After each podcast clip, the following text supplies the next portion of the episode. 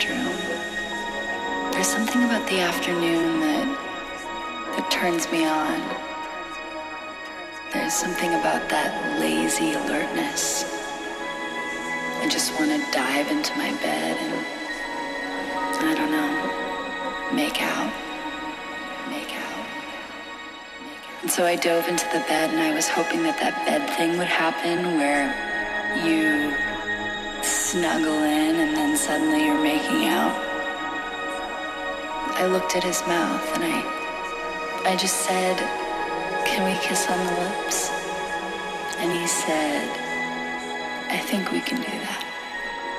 I had been anticipating that kiss for years.